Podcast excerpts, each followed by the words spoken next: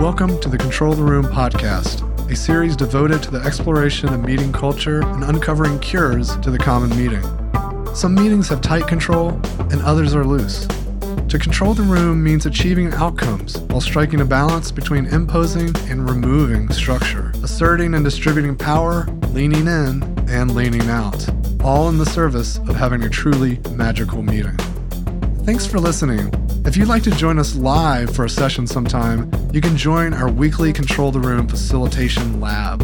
It's a free event to meet fellow facilitators and explore new techniques so you can apply the things you learn in the podcast in real time with other facilitators. Sign up today at voltagecontrol.com slash facilitation dash lab. If you'd like to learn more about my book, Magical Meetings, you can download the Magical Meetings Quick Start Guide, a free PDF reference with some of the most important pieces of advice from the book. Download a copy today at magicalmeetings.com. Today, I'm with Tom Geraghty, founder at psychsafety.co.uk, where he's on a mission to make the world of work a safer, higher performing, more inclusive, and equitable place. Welcome to the show, Tom. Thank you so much. I'm super pleased to be here. I really appreciate it. Yeah, it's so great to have you. And as usual, let's get started with hearing a little bit about how you got your start in this work of psychological safety. Yeah, so my background is in tech, and I started off in tech uh, sort of maybe 20 ish years ago, and started off as a sysadmin doing operation stuff, uh, and then ended up in a larger operations team, heading up operations for a big European uh, motor industry kind of thing. And I'm being intentionally vague so no one can identify who, who it was. And um, uh, my manager there was a very stereotypical kind of finger pointy, shouty, screamy, uh, blamey boss. You know, the sort of boss who has a vein pulsing out of their forehead when they get angry. That sort of that sort of boss. And uh, we had a big open plan office. Everyone worked in there. Everyone worked together in this open plan office, and he had this fancy glass cubicle in the corner. And every now and then he would come out of it that glass cubicle and just rip someone apart for some some minor mistake, some minor infraction, or uh, or, or, or anything really. In fact, I, I remember him coming out and, and having a go at someone once for laughing. And so he created this culture of fear. He managed through a culture of fear. He led a culture of fear.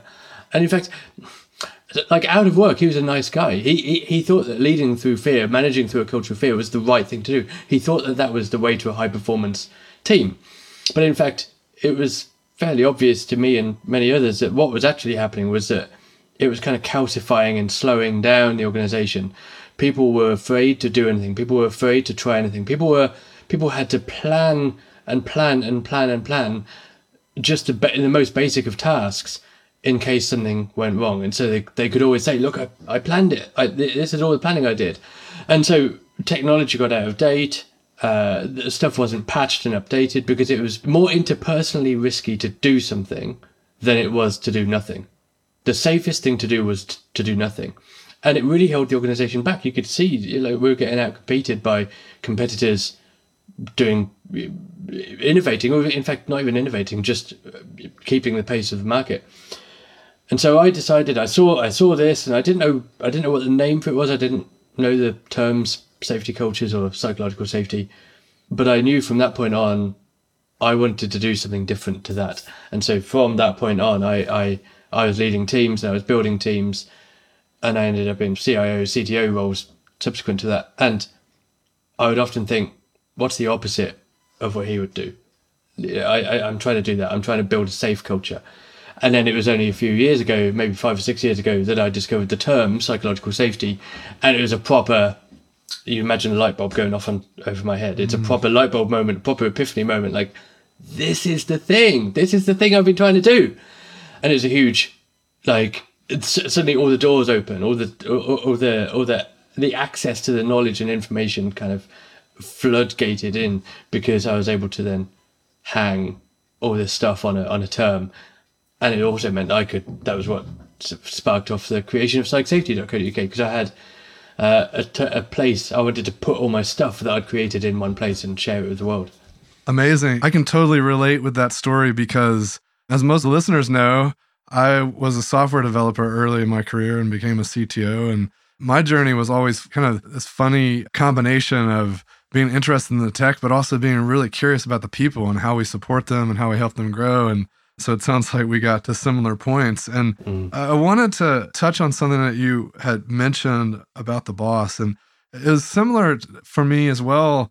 Not only was I interested in people and growing, but there's examples of folks that are like these anti patterns that I was like, I don't, I don't want to be that, you know, like the boss that came in and just like made sweeping decisions about how everyone's desk needed to look or be set up and it, like just crazy things, right? And as I was hearing your story, that I was brought back to some of those moments and kind of got a little bit sympathetic with these folks because a lot of these are learned behaviors. The world of work has conditioned people to to behave and think they need to be that way, especially when you're talking about uh, him being a nice person outside of work. And so I'm just curious in your coaching and the work you're doing, how have you approached kind of helping people understand that it's learned behavior on both sides, right? Like looking at the boss and saying, wow, that's like maybe they're just echoing or parroting things that they've seen. And then likewise helping dismantle the behaviors for the folks that are doing those things. Yeah, that's and that's a really interesting point. It's it's probably I think this aspect of psychological safety is probably one of the most most interesting, you know, that I that I think about in terms of psychological safety. I think so. First of all, most of us learn management from our managers. You know, we we we we learn what management looks like. We learn what management is through our own managers, and and because of the way time and careers work, most of the managers that we have, certainly early in our career, are themselves fairly uh, inexperienced, fairly junior managers. So there's this sort of feedback loop of sort of inexperienced managers teaching inexperienced people how to be inexperienced managers. And so we we don't always get exposed to the really, really competent managers and leaders until later on in our career. And that's when we go, we realize, oh no, that's not the way we should do things.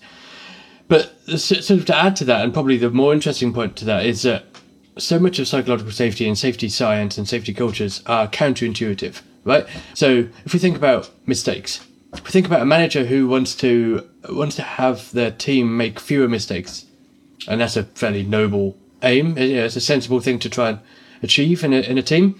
We don't want mistakes to happen, so let's punish people for making mistakes because if we punish people for making mistakes, they'll make fewer mistakes, right? That's that's pretty logical.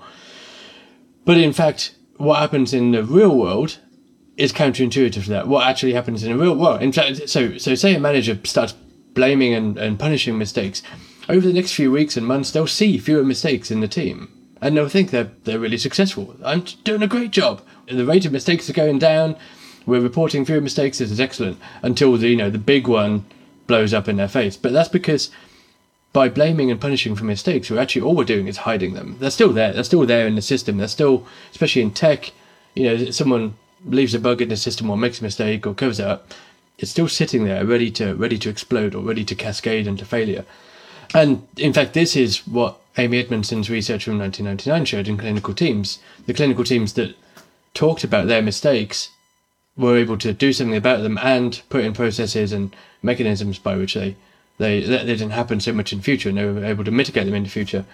And that's the high performing team. And the, the low performing teams hid their mistakes. So they kept happening again. The same mistakes kept happening again, and the impact was so much greater. You know, we see the same thing with airlines. Sidney Dekker's seen the same thing with airlines. The airlines that have the most incidents on their books are actually the airlines with the lowest passenger mortality rate. And so we see this at like team level and organizational level as well. You mentioned the importance of not punishing mistakes. And I'm curious if you've seen organizations where the punishment of mistakes isn't quite so obvious, but people still feel punished or are still noticing that it's um, either socialized in an awkward way or, you know, it's not like you're, hey, go stand in the corner because you made a mistake. But what are the, some of the subtle ways you've seen people get punished for mistakes? Oh, yeah. In fact, this is this is far more common than actually punishing people for mistakes, right? And and and this is what we see. We see this all the time, and in fact, in, in lots of workshops and sessions that I run, I find lots of leaders and managers, as we do some self reflection, they realize, oh man, I'm I'm doing some of those things, and and it's things like if someone gives you bad news, whether it's a mistake or it's just bad news, like the the the, the project is overrunning, or or or the, or the you know we've broken through the budget, or something's gone wrong, and we need to give the boss bad news, and their reaction is a sigh, or an eye roll, or a, or, or some other just just a little physical or verbal tell that they're a bit disappointed, then yeah, sure, that's not as bad as like actually you know punishing someone and sending to, to the naughty corner or something. But over time, that will build that that that um, coagulates into into into a team where they don't want to give the boss bad news, and and they'll only tell the boss bad news if they really have to. If the if the consequences of not telling them the bad news would be greater than the the, the consequences of telling them the bad news. So um, yeah, it's all those little verbal and physical tells like the eye roll and the sigh and the and the arms crossing and things like that. We should be really, really careful as leaders and managers, in fact, anyone on a team, to if someone tells us bad news that we need to hear or is, is useful to hear, we should thank people for doing so. Even if inside we're thinking, oh no, that's my weekend ruined or whatever, you know, thank someone for thank them for doing so because it, it took it took guts. That reminds me of how people might be bringing in past trauma as well. Yeah because if they've gotten blamed a lot, then they may feel blamed, even though in the culture at this organization, we're just trying to understand what's happening. We're not trying to find somebody, we're just trying to find the truth. And I remember running into this with a startup that I was advising as a kind of a fractional CTO. They asked me to come help them diagnose some things at times, whatnot. And so there was this this one moment where things were going a little sideways. We were trying to understand it. So we had a little a meeting to to dive into it and was speaking with this contract developer and was asking some questions and trying to understand it and just kind of spoken and whatnot. And and I could tell they were getting really defensive. And so I started to ask about that and get curious right? And they were like well it seems like you're just trying to to point out what I did wrong. Yeah. And I was like wait this isn't about you. This is about us understanding how we can improve it and what we could put in place to avoid this.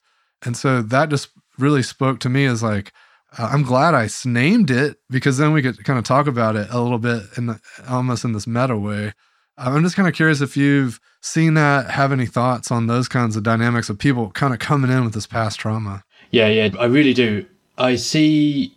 In fact, I was having a, uh, I was doing a workshop the other week, and and I was talking to, to a team and a, and a manager. In fact, their their manager is sort of talking about the the culture that they have, the culture that their team has, and they they they did. They had a really good psychologically safe culture. They had a bunch of good practices, and their manager kind of thought everything. Therefore, everything is fine. But yeah, we dived into the the idea of this what what I sometimes call it like a psychological safety backpack. This this rucksack mm. that we're carrying from all our previous experiences, previous trauma, previous managers who have screamed at us and shouted at us for some mistake. And if and if the same sort of situation occurs in this new team, however safe we feel in this new team, there's going to be a little of that that muscle memory or that sort of mental that reaction reactionary memory that makes us feel a little bit like we we need to put up a mask or or put up a shield and, and be a bit more careful about how we interact, even though there are no indications that that team are, are unsafe at all. But we're carrying, yeah, we're carrying this backpack, and I think, particularly in tech, like you were just saying, we've we've put together quite a lot of good practices. Things like, in terms of um, sort of incident response uh, or incident analysis. Uh, we started off with the five whys. The five whys are really effective tool, but you know we we've sort of moved on from there a bit, and we're moving on to, into trying to sort of talk about blameless retrospectives, blame aware retrospectives, because we're now uh, sort of realizing we can't really be blameless. Like we're humans and we're wired to to try and find blame and find cause. That's how we've evolved. We've trying to point the finger at things and trying to find the cause of things or the root cause of things. There's no such thing as one root cause. So I think John Allspaw talks about the infinite hows instead of the five whys and asking this is kind of what you were just talking about asking how did this happen or how did this event occur is far more powerful than asking why. Why did this happen? Or or why did you do that? Because asking why does tend to lean into it starts to veer towards blame. It starts to people sit there and think, well, why why did I do that? Well, why elicits a justification how Exactly. is more expansive right like we're Yeah. we start to contemplate like how did that happen Yeah, yeah, yeah, yeah. We're talking about the real, the real world, and the the, the real, the real things that happen, not just why did I decide to do that. Uh, Sidney Dekker talks about some really, really powerful stuff in in this way. So he he talks about there being no such thing as human error, and hmm. and he's kind of right. Like whenever we make a mistake in tech, we can more easily envision this. And in other domains, it's not quite so easy. But in tech, you know, if we deploy something to production that then blows up, right? Something should have caught that. There's something, some process, some tool, some gate, something should have caught it. Something should have stopped us, prevented us from making that mistake. And and if that did get into production, it's not us at fault. We didn't intend to release some some something that caught fire into production. So yeah, where's the human error in in bringing production down? Yeah, I see that applying to everything we do in work, right? Mm. Uh, because I think in tech, there is oftentimes more documentation than we might see in other roles. Uh, also, that software in itself is somewhat self documenting because, like, it is a procedural, right? It is, it does a thing because we programmed it to do a thing. And if you look at it, you can say, oh, this is how it works, or this is how the tests work, right? So the, these structures we create are a process of themselves. But when the process is more organic or there's handoffs across teams, doesn't mean we can't write it down. And if we do write it down, then we can look and we can say, "Oh, we we set that up wrong." It's Mm. not like someone did it wrong. It's like no, they followed the procedure, right? but like the procedure failed us. Yeah, yeah, yeah. And in fact, uh, yeah, I, I'm a big fan of documentation. I think it's uh, I think it's super powerful. One of the things I really like is to see teams where they. I've seen teams where they where, where an engineer, a developer, or whoever will record a little video, even record a video or a bit of audio, just explaining briefly why they made a certain decision, why they made why they architected it this way instead of that way, why they coded it this way instead of that way, or instead of a number of other ways. Because it's because documentation documentation is really effective at telling us what this thing does and what it should do. And what it uh, you know what the input is and what the output should be. What it doesn't often tell us is why is it like that? You know the amount of code and the amount of systems we look at even stuff that we built ourselves over six months ago we look at and go why is it like this well that that's yeah, i wouldn't build it like that and then you know, you, you make a change, you rebuild it, and, and then you realize, ah, no, it's built like that because of this this thing way over here. Um, so, yeah, those we're going back to the whys. Like those whys are really powerful. Yeah, and you know what comes to mind to me, and this shows up in our work a lot, is the storytelling that's happening when you get on the video. And narrative is different than technical writing. Yeah, And I think what you're talking about in that documentation tends to be like we tend to have a technical writer hat on when we're doing documentation, right? And when we're making a video, we're more in the storytelling mode. It's like campfire time. So we're likely to get more into the purpose, the why, and and we're gonna have more passion. That's our cares and our deepest desires are gonna come out more when we're on video and talking, and people can connect to that. yeah, yeah. The motivation and the why and the and the rationale, really powerful. So you were talking about hiding mistakes. Mm. earlier, and it struck me as, uh, and there's this, you kind of hit on this in the intro too. I like to think about how sometimes safe teams can look quite messy and a bit chaotic, Yeah, right? Whereas the unsafe teams might be orderly and might seem to have everything together. And it's because they're hiding things, right? They're given the curb appeal, right? It's everything's whitewashed and looks like Yeah. it's like clean and whatnot. And I'm just wondering if you've noticed that pattern and maybe some of the telltale signs that, like, hey, this chaos is good chaos or this is actually good. Yeah, yeah, and I think a lot of this actually comes back to some of the agile principles, DevOps principles, and stuff like that, because most psychologically safe teams will work more in experiments than well architected waterfally plans. You know, a a well planned, a, a heavily planned project or team looks very controlled, right? But often a lot of that plan and a lot of the output is actually just fiction. It's just it's just what we're reporting on. It's not what we're really doing. We also might not be moving that quickly at all. We're just uh, we're, we're doing the safe things. We're doing the things that are safe to execute on. Whereas, yeah, the psychologically safe team, they're thinking of ideas, they're making a bet, they know it's safe to, well, they're identifying the things that are safe to fail on.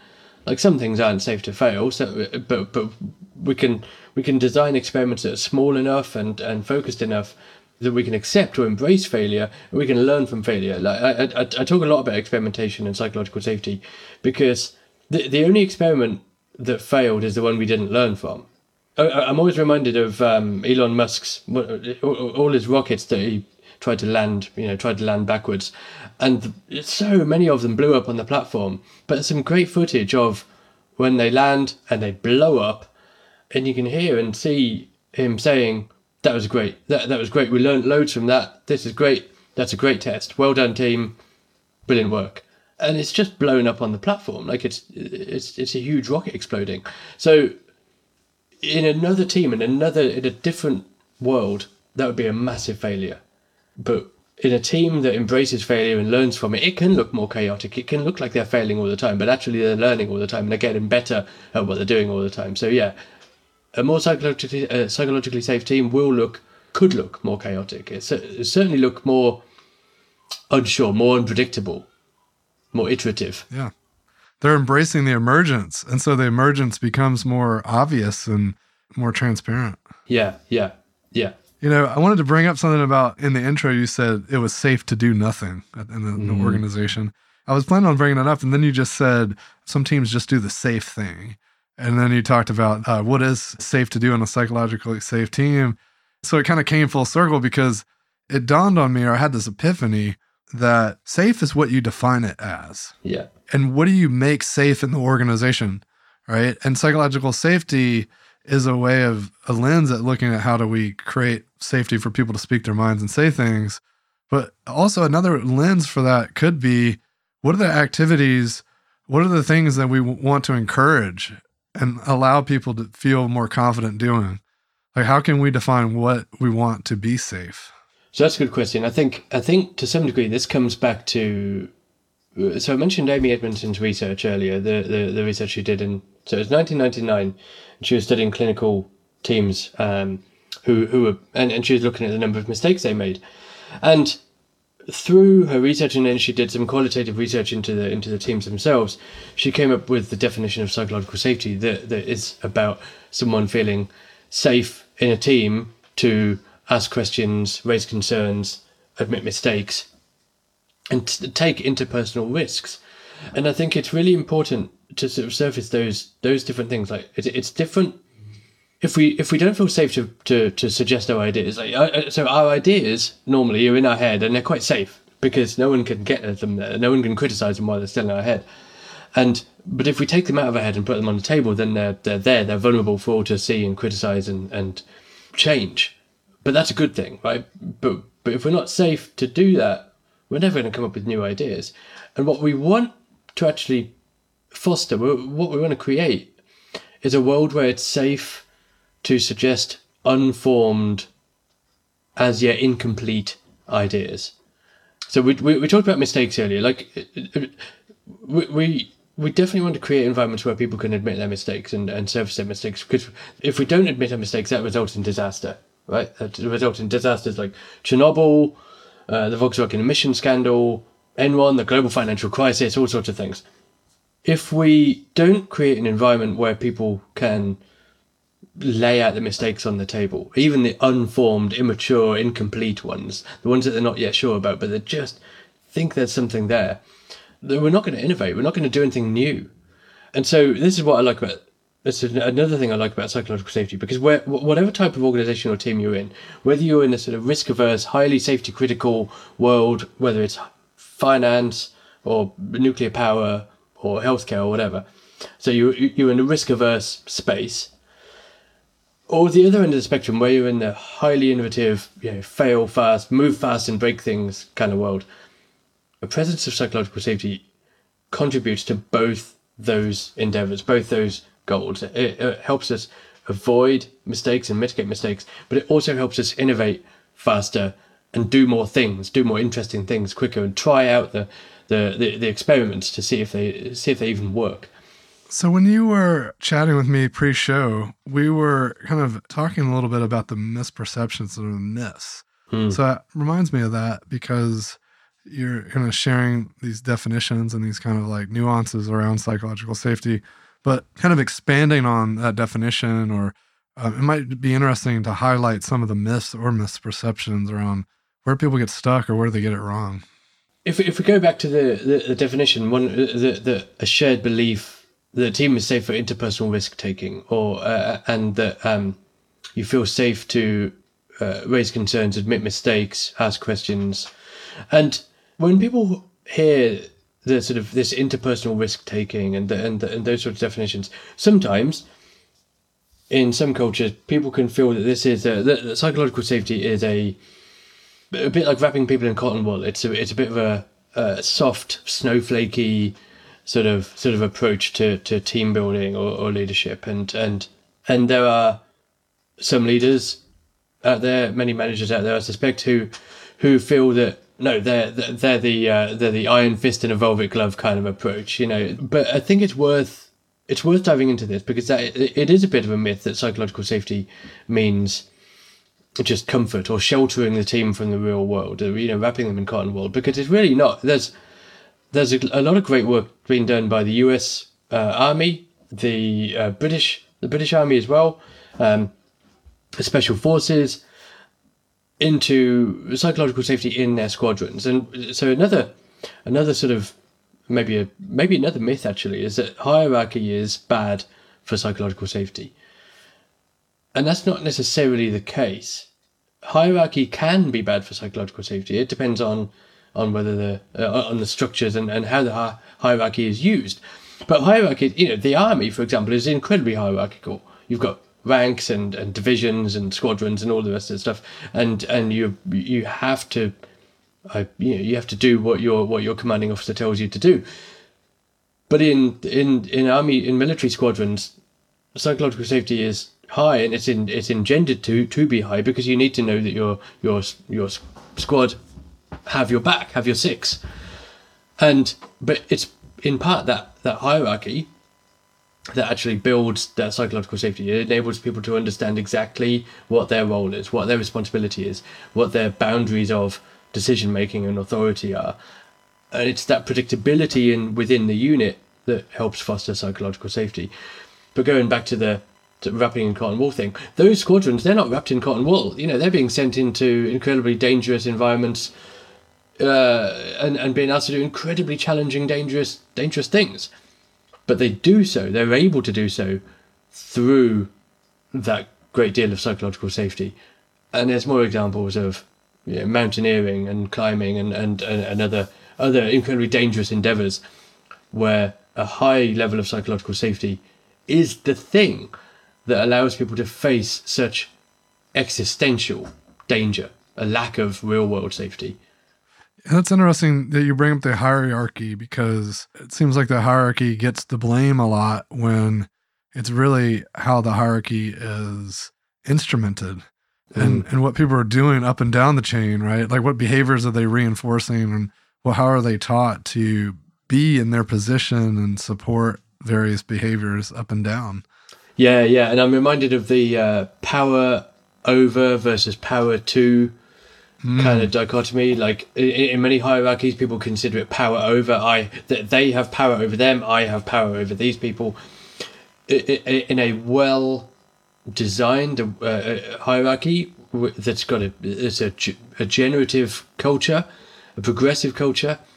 That hierarchy is used to to provide power to the people who need to do the thing and and that's that's the difference you know it's whether you're empowering or taking power from and hierarchies can do both just like you say it's it's how it's used or abused Yeah. It also reminds me of the messiness too, right? That I kind of brought up, which is, you know, it's not necessarily about, know, to your usual words, the cotton wool.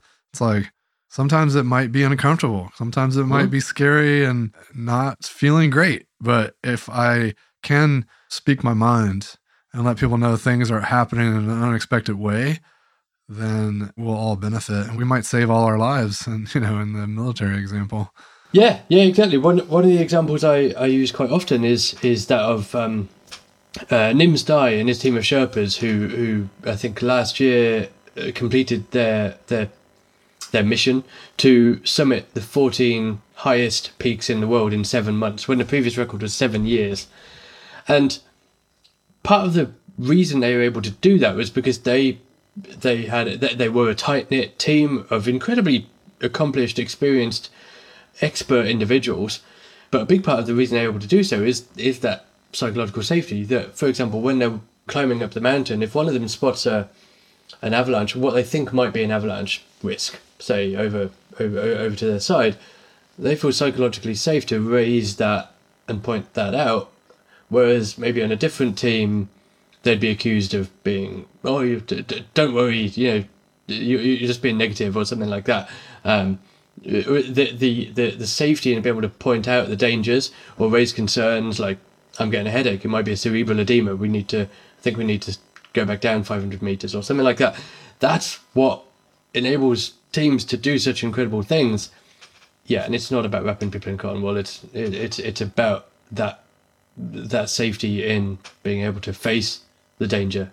Two things come to mind, uh, and they're kind of related, right? It's like basically two ends of the spectrum. You know, one end of the spectrum, there's kind of I think you used the word weaponizing psychological safety in the pre-show chat, and on the other end of the spectrum, we're kind of so safe and maybe so tolerant and so curious that we maybe we're prioritizing conversations or listening to things that aren't providing business value. So how do we find that sweet spot of making sure that we like f- take the the mountaineering example. Let's say someone's just so afraid of avalanches like every little noise there's like might be an avalanche, you know? That's not going to be a healthy mountaineering group, right? Like cuz mm. you got to like so, any tips or advice to avoid either one of those ends of those spectrums? Yeah, I, th- I think that's a good call actually, because in a psychologically safe team, other members of the team will feel safe to speak about, safe to surface the behaviors and dynamics of everyone in the group. And so, if if there is someone in the group who is uh, who's who's behaving in a certain way that's, that's detrimental to, to, to, to getting the job done, um, or, or even detrimental to the psychological safety of, of the group itself, um, then members of the group feel safe to call that out without fear of repercussion, without fear that they're going to be punished for doing so. So, in a say in a, a software development team, you know, if you've got one person in the group who uh, I don't know. Say they always turn they, they turn up to stand-ups. They always turn up to stand-ups five minutes late and they do so because they feel safe. They, they feel sort of comfortable. They feel like there's an environment where they're not going to get punished or there's no there's no consequences. But actually, a true psychologically safe team doesn't mean zero consequences for, for bad behavior. I mean, mm. in fact, it almost means the opposite. It means we we more rigidly and more explicitly talk about those boundaries of behavior and what we expect and don't expect, and that evolves over time. We're not we're not we're not going to be able to set a social contract or something you know, at year one, and that stays true and stays immovable for for the next few years. This has to evolve. You know, we're going to discover boundaries and behaviors and things that we need to add or remove from the, from this contract, as it were.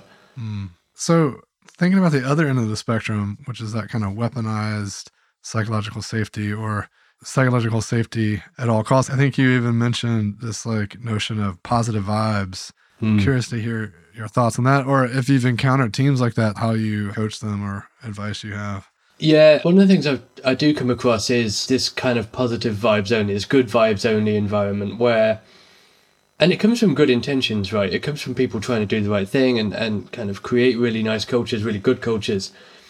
But it what it can result in is a is a team where where any concern, any criticism, anything that's considered bad news or, or negative is is shut down and it's shut down because you're you know you're you're, you're destroying our vibe. You know we've got a good vibe here. You know, and again, this this this psychological safety doesn't mean freedom from discomfort. It means embracing the discomfort, talking about it, and servicing those things. So if someone does have a genuine concern about a project, say a, a project that's running over time, running over running over budget, and maybe maybe someone thinks they should we should just cancel this project. It's just you know this is not going anywhere, and and we should we should can it now in a sort of good vibes only team, we don't want to have that discussion. Let's let's just carry on. It'll be fine. but actually the you know the sensible thing might might be to, to can it. So we need to have those discussions. If someone's being overly cautious, overly concerned, then yeah, a psychologically safe team will also be able to have that discussion. Yeah, it's making me think about you know General Patton's quote that if everyone's thinking the same, nobody's thinking. Yeah. Or yeah. Sloan had an interesting thing about one of his uh, meetings that he canceled because there were no points of disagreement. But the the thing is, is like a, a psychologically safe team is going to have points of disagreement. You know, they're going to yeah. have different points of view. So if like everything's smooth sailing and no one's interjecting with different ideas that are like not going with the grain, either we don't have a diverse enough team or there's probably a lack of psychological safety. Yeah, and I'm really pleased that you've just said diversity or, or diverse enough team because because this is a key point and this is there's some really interesting research by Amy Edmondson and others looking into diversity, psychological safety and performance of teams. Now, her research and loads of other research shows that psychological safety is harder to achieve in a diverse team. So the more diverse a team is, the more difficult it is to obtain to, to build a, a, degree of psychological safety because we all come with these different different behaviors, different contexts, different experiences that we bring into the room. And psychological safety is kind of really easy to well, easier to achieve in a very homogenous team. We're all we're all the same. We're all bringing the same experiences. You can imagine a room full of like Silicon Valley bros all getting together. They've never met each other before, but you know, put a few of them in a room. They're probably going to feel psychologically safe the moment they walk in. But we put in a uh, put together a team of really diverse individuals from all around the world, speaking different languages, different socioeconomic backgrounds, different neurodiversities. It's going to require more work to build that psychological safety. However, what's really interesting is that once we've put in that work to build psychological safety in that more diverse team, the, the potential performance of that diverse team is way higher than the homogenous team. So it's kind of a, a, an accelerant, like a catalyst. Psychological safety is a catalyst for performance in the presence of diversity in teams. So yeah, diverse teams do perform better. They they bring more ideas to the table, but we need that psychological safety in order for them to to to feel safe and putting their ideas on the table and speaking up. Mm. One thing I wanted to hit on before we wrap today is this idea of long-lived versus short-lived teams and how our tactics or our approach for psychological safety might differ. And this is something we spoke about in the pre-show chat. So just for our listeners, I might uh, take a moment to explain what we mean. You know, short-lived being, hey, we want to create a space. We might be doing some participatory design with the community. These people are coming together for a few days or even just a few hours, and we want to create an environment where people can speak their minds and make it comfortable and but then also there's long-lived safety which is you know a team a sports team or a company and we want to foster uh, that teamwork together over you know months and and years even. So I'm, I'm curious like how that surfaced for you as far as like different techniques or considerations.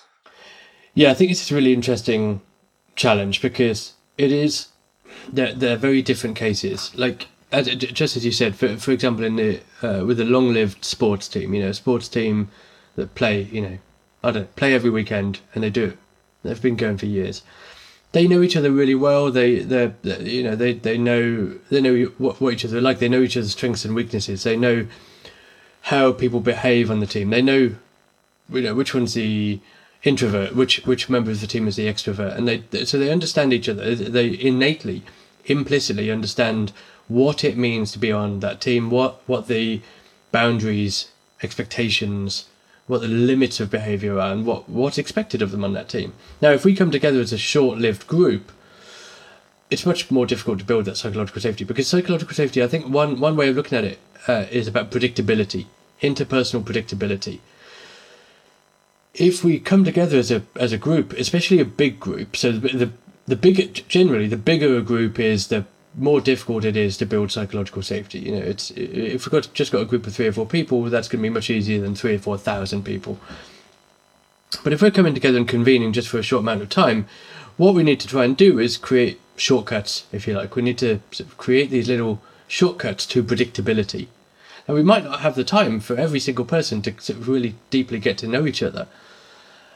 But what we can do is create systems, scaffolds in place to aid with that predictability. So, a, a social contract, like a temporary social contract for the space, is really, really powerful. Uh, whether it's if you're on a remote Zoom call or whatever, you know, whether it's just talking about whether you have cameras on, cameras off, what the mechanism is for speaking up, whether you raise your hand, whether you just speak up, whether there's a little button to press or something like that. All those little things, or anything that matters to people, anything that increases the the the known space that we're in, the knowability of the space that we're in, and the knowability mm. of the people within it. Uh, and so the predictability of sort of what will be the consequences to me if I speak up with an idea, ask a question, admit a mistake, raise a concern. Getting closer to, to knowing what the consequences of doing those things are vastly aids in, in psychological safety and of course, aids in the outcome of the group of whatever you're trying to achieve in, in that session. So all the yeah all these scaffolds, particularly things like social social contracts, um, great facilitation techniques, really good practices, workshop practices, even you know tools tools like Miro or Jamboard and whatever. They they mm. can help because they can help us help with the um, the mechanism of putting our, our, our ideas on paper in in brackets. Yeah, as you're talking, a few things came to mind just from some facilitation fundamentals, right? Like you mentioned the why earlier, and I love the idea of the infinite why. And so it can be important to clarify purpose because if people mm. are united by a shared purpose, that can make them feel more safe because it's something they believe in.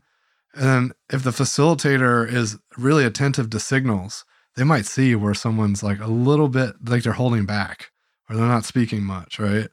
I think also if the facilitator is modeling the behaviors, I've even seen people model mistakes early on. So it just creates a space where it's okay to make mistakes. Yeah. Right. Like it's almost like treating the container like a petri dish, right? Like to your point, these norms or these behaviors we want to agree to today, like people can't learn that for the long term, but we can certainly like try and make that happen in the next two hours. And I think a lot of people hate on icebreakers and i think that's because people use icebreakers just they just kind of throw them around like candy mm. if you really want safety why not choose an icebreaker that models safety and we can create that and it probably won't stick like permanently but it might you know there's a half-life to that but it'll yeah. stick around long enough for that two hour workshop yeah so uh, admitting your mistakes is a really really powerful way of doing that you know c- celebrating failure there's, there's all mm. sorts of practices and sort of ceremonies you can do around that. There's in fact there's even uh, I'm aware of a, a, sort of an event called Fuck Up Nights where people yeah. it's like a meetup and people go to and, and they share all their massive mistakes and it's such a powerful thing to do and and I think particularly particularly for tech teams well actually no for any team I would say but but I think I, I see this in tech teams where the more experienced engineers, the engineers with you know, a few years or, or decades of experience behind them, just them admitting their mistakes and just talking about the big outages they've caused, you know, the ones that are named after them, the, the those big, big mistakes. That's such a powerful way of breaking this, uh, this breaking down this fear, breaking this fear of, of, of admitting mistakes and, and, and create, creating a safe space to admit those mistakes for for other people in the team, particularly the junior folks who are who are still still probably convinced that if they deploy one bug to production, that's their career over. Yeah, I remember a friend's startup, and we were actually at the same conference together when this happened. So we were both CTOs at a tech conference. Uh, we were kind of sitting next to each other at the at one of the keynotes, and all of a sudden his pager starts going off. It's back when we used to have pagers, you know. And uh, and he, he's like, oh, I knew something was bad because because like you know he was at a conference and they knew not to bug him. Someone had like basically deleted the whole database, or at least enough of it to cause major problems. And so it t- took him away from the conference pretty much for the rest of the conference. They restored it from backups, maybe lost like an hour of data or something, and it wasn't a huge loss. And I remember he shared the story on some online forum, and majority of the comments said, "Don't let her anywhere near the database again." And he said, he re- I remember his comment back to them that I put her in charge of all future database updates.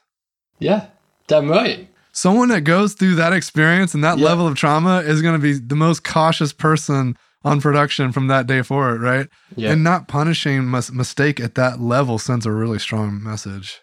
It does. It does, and and it al- it it, it recognizes that we learn a lot more from mistakes.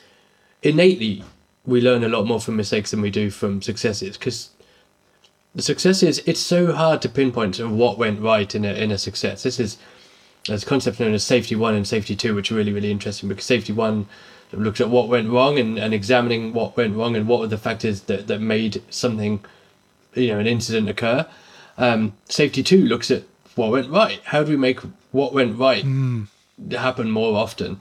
Um, and we need, you know, we need both approaches. But yeah, you're absolutely right. The those folks who have really got those um, those those those battle wounds from from from the big the big incidents, the big outages. They're they're, they're the people you want you want running your high availability systems for sure.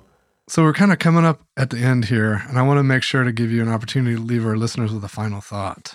Yeah. So a final thought around psychological safety. I think if I was if I was going to ask people to do one thing, I, th- I think the so I should say the mission of of me and and uh, and our our business, uh, psychsafety.co.uk and everything around psych safety is to make the world of work a safer, higher performing, more inclusive and equitable place. That's our that's our north star. You know, that's how we we we work out what we what we should be doing, what we shouldn't be doing. Um, if other people feel the same, if other people have a similar sort of goal, if that feels like something you feel like is a good mission, a good thing to try and do, head over to psychsafety.co.uk. You can sign up to the newsletter, which goes out every week. There's a whole bunch of stuff around psychological safety and various subjects and stuff, uh, research and other things in, in the newsletter that goes out each week. There's an online community of, uh, I think we're more than 500 people now.